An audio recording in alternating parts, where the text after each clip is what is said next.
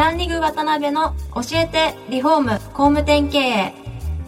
この番組はリフォーム工務店業界に特化した経営コンサルティング事業を手掛ける株式会社ランリグの代表渡辺翔一が住宅業界の経営者や幹部の方を毎回ゲストにお招きし、業界の様々なことについてお聞きしていく番組です。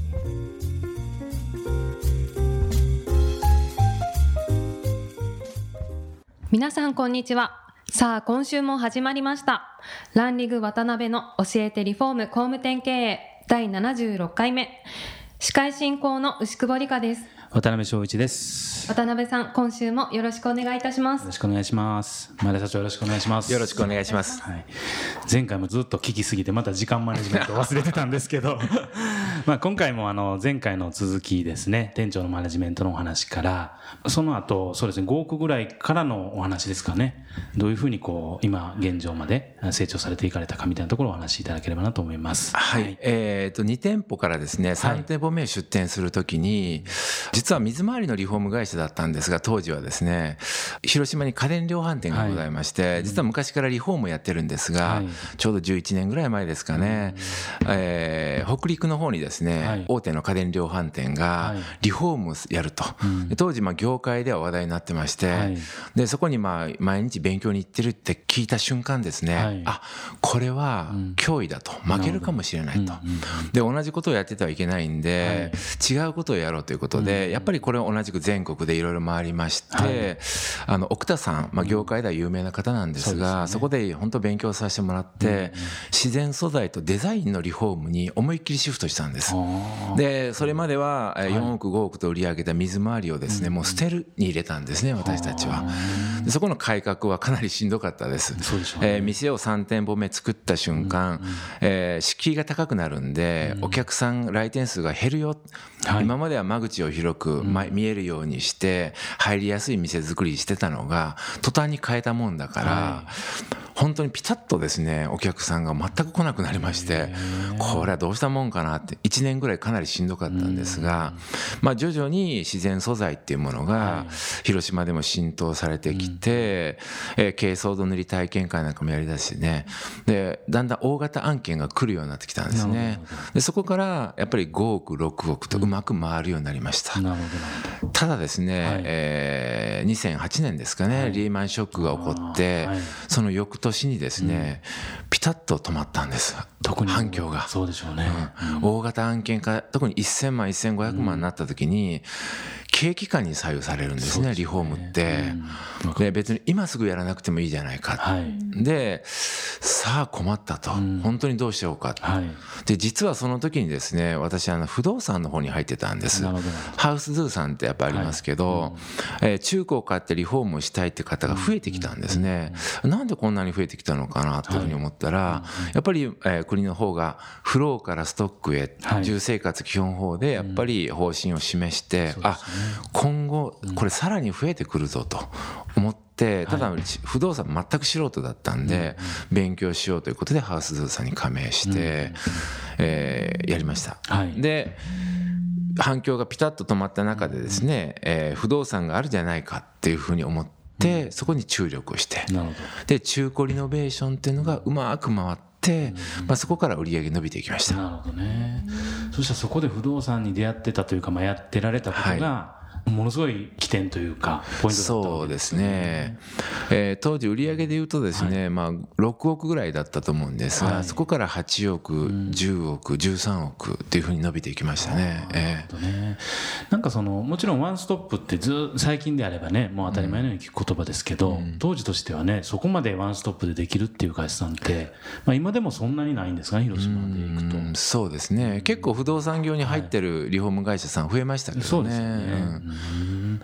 なんかそのだいいっかいめ の, その自然素材、水回りから自然素材っていうところの起点の部分ってものすごいご苦労されたと思うんですけど、はい、もう完全に捨てられるぐらいの勢いで転換された。捨てましたね、えーえー、一番ご苦労されたのはどういうふうなところでしたか。えっとですね、はい、あのそのさん店舗目がリフォームスタジオで出店して、私は自ら店長で行ったんです、はい、うんうん、でその時に新卒だいいっきせいを入れてたんです、はい、じゅういちねんまえにですね、うんうん、でその新卒さんにんを連れて店を出したんです。です、はいは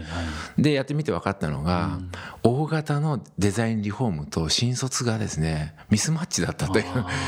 要は大きいじゃないですか。そうですよね。特によく分かってなかったんで、はい、ただ新卒生の方が自然素材とかって抵抗なくてすんなり入ってて、うんうんうん、ものすごく共感できたんです。そうでしょうね。いいなと思ったんですが、うん、じゃあごひゃくまんはっぴゃくまんの工事取れるかって取れないですよね。なかなかお客さんもね本気ですしね、えー、もちろん私もついては言ってたんですが、うん、今度管理の方がやっぱり難しくなってきますんで現場監督はいるんですけど、うんうんうん、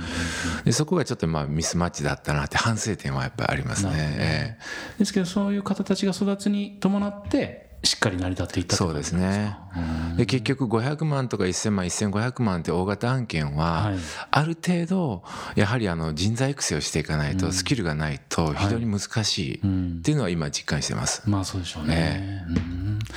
でそこからまああのなんとかリーマンショックも超えられてまあ順調にこう伸びられていかれてると思うんですが、はい、現在の前田ハウジングさんのその事業構造っていうのをちょっと簡単にご説明していただいて、はいあのはい、弊社のですね事業ドメインが地域密着住宅ワンストップサービス業っていうんですけど、はい、これ昔はリフォーム業だったんですが、うん、やっぱりリフォーム業だけだったら本当競争に巻き込まれますんで、はいそうですね、要はですね例えばさんじゅうだいぜん半で中古リノベーションされる人、まあ、仮によんじゅうだいで水回りをリフォームされる、はい、ごじゅうだいで子供が手が離れたんで全面改装しようかとか、はい、ろくじゅうだいでバリアフリー、うん、ななじゅうだいでまあこの家を売却したいとか、はい、資産活用したいとか、うん、そういった人たちがどこから入ってきてももう、えーぐるっと回るようにできるように、はい、でこれはですねやっぱり創業時に私が思ったのが一度の出会いを一生の出会いにっていうふうに自社で思ってたんです。たとえいっかいの小工事でもずっとお付き合いできるような関係性を築きたいなっていうところとやっぱりマッチしたんですね。なるほどであれば広島から出ようというふうに考えてないんです今のところ。あそういうことですね。ほぼほぼ広島市内なんですよ私たち、うんうんうん、あの福山の方も行ってませんし、はい、であればこうリフォームだけとか大型リフォームだけって言ったらどうしても社員さんが入ってくる店舗展開すると限界がありますので、はい、やっぱりアイテムが増えてくるドメインが広がっていくっていうような感じになってるんですね。なるほどね、ええ、いろいろちょっと事業を展開をこう展開されていらっしゃって、うん、例えば家具であったり雑貨であったりとか、はい、それこそ水回りをまた店舗にしてやられたとか そ,、はい、そこら辺はやっぱりその今の山口の証券の中で、はい全てのお役立ちをしたいみたいなところが根本にあるっていうことですね。はい、あのですね、中古リノベーションとかもちろんやってるんですけど、はい、ある時に中古リノベーションの金額がすごくうち高いんです、はい、例えばせんまんえんの中古物件買った人がせんごひゃくまんとかにせんまんとかリフォームにかける人が出てきたんですね。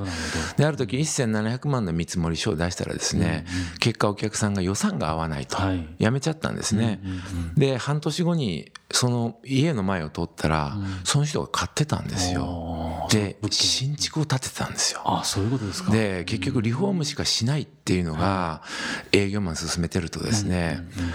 果たしてこれが本当にお客様のためなのかどうかってやっぱ考え出して、うんうん、お客様のためを思ったらお客さんはリフォームが欲しいんではない、はい、新築が欲しいんではない、建て売りが欲しいんではない、うん、家が欲しいわけじゃないですか、うん、自分たちの家族のしたい生活が実現できる家が欲しいんであれば、はい、お客様のためにはいろんな商品があっていいんじゃないかということでさんねんまえから新築やってます。なるほどなるほど。で水回りリフォームは一旦捨てたんですが、はい、やはり オービー のお客さんから全面改装は前田さんでやった、うん、小工事も前田さんでやった、はい、でも水回りはトイレは家電量販店でやったよっていうのがお客さんが出てきたんですよ結構。これってどうなんだろうと思い出してですね、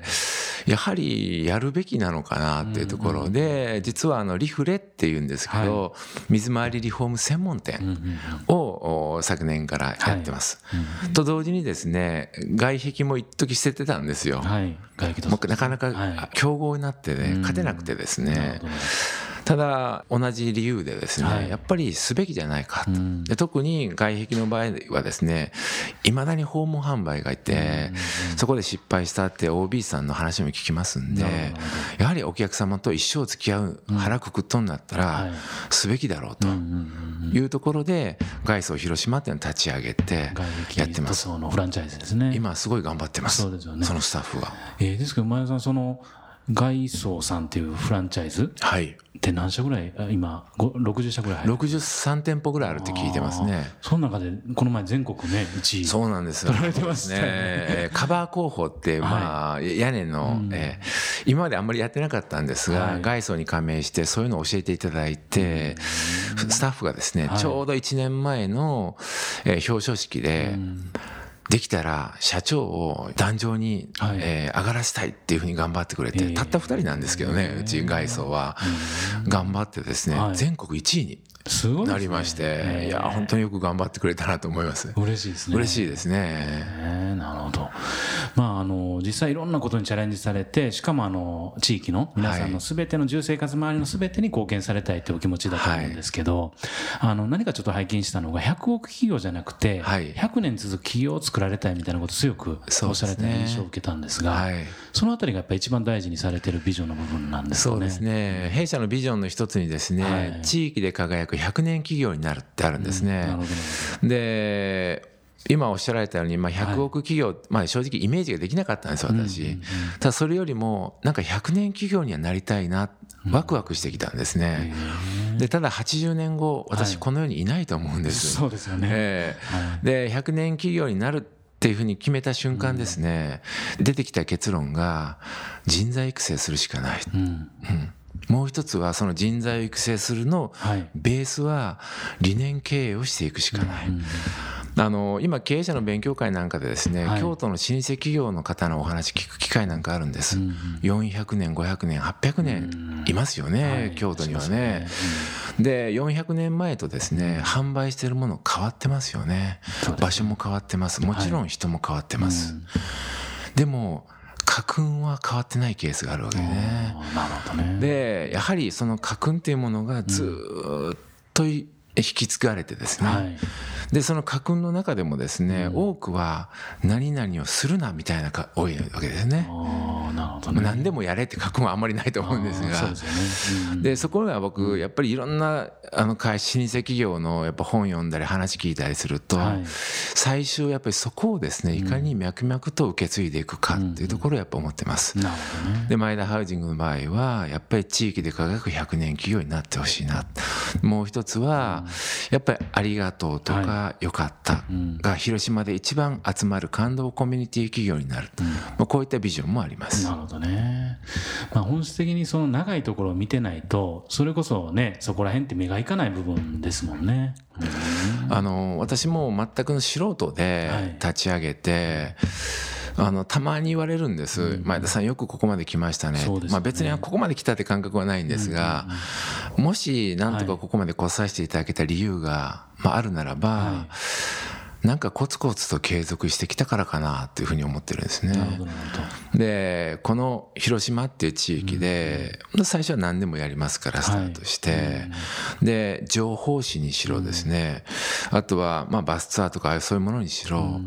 ずっと続けてきてる、未だに続けてきてるんです、うんはい、でずば抜けてすごいことは何もないんですが、うん、続けるとですね、うん、本当に強みになるな、価値になるな。でいずれはですね、はい、リフォーム会社でひゃくねん続いてますっていただけ、それだけで僕は差別化になるんじゃないかなっていうふうに思ってるんで、まあ僕の代では無理ですけど、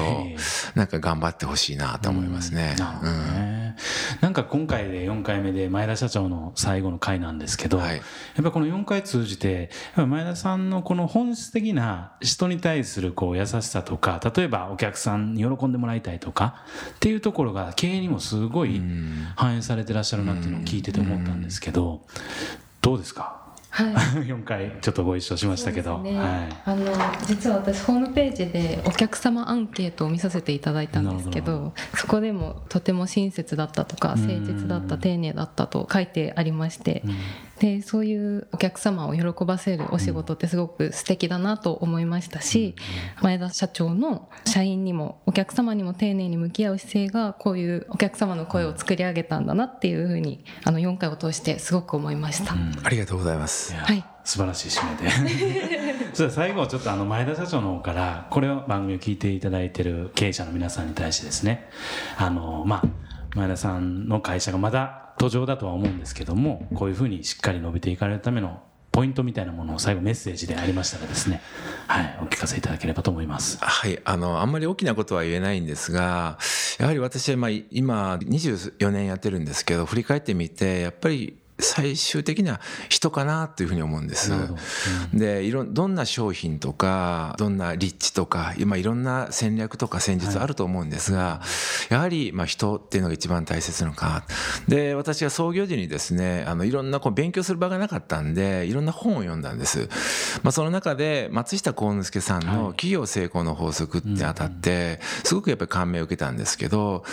たったふたりの会社でも何万人もいる会社でも共通する企業成功の法則がある。まあ、それは何かというと、一つは経営理念の浸透、うんまあ、これができれば ごじゅっパーセント 企業は成功する、まあ、絶対的条件ですね。でふたつめが一人一人の能力が発揮できる環境づくり、まあ、これで さんじゅっパーセント は成功、うん、ということはこのふたつではちわりなんですね。うん、でじゃあ残りのにわりは何かって言ったら戦略戦術なんです。うん、で今まで僕はこれ言葉知る前はやっぱり戦略とか戦術考えてたんですが、はち割方は違うんだと。うん、で経営理念がしっかりやって浸透して現場の人たちがいちいち上司に判断を仰がずに動けるようになって、かつその人たちがのびのびとやりがいを持って働けるような環境を作れれば企業ははち割方成功なんだっていうような時に、最初はどうかなと思ったんですが、今はまさしくそうだなっていうふうに感じてるんです。で今後はまあ分かりませんが、ただ決してこれはね僕がどうこうじゃなくて、やっぱりもう松下さんとか稲森さんとかが言われてることなんで、はい、ある意味普遍の法則なんかなと思ってるんで、まあ、これをですね、はい、今後もぜひ何かの参考にしていただければなというふうに思いました。はい、なるほど、ありがとうございます。ありがとうございます。えそれではそろそろ時間が来てしまいました。前田社長、よんかいにわたりありがとうございました。どうもありがとうございました。今回もランリグ渡辺の教えてリフォーム工務店経営をお聞きいただきありがとうございました。番組では渡辺や住宅業界の経営者幹部の方へのご質問を募集しています。ウェブサイトランリグにあるお問い合わせフォームよりお申し込みください。お待ちしています。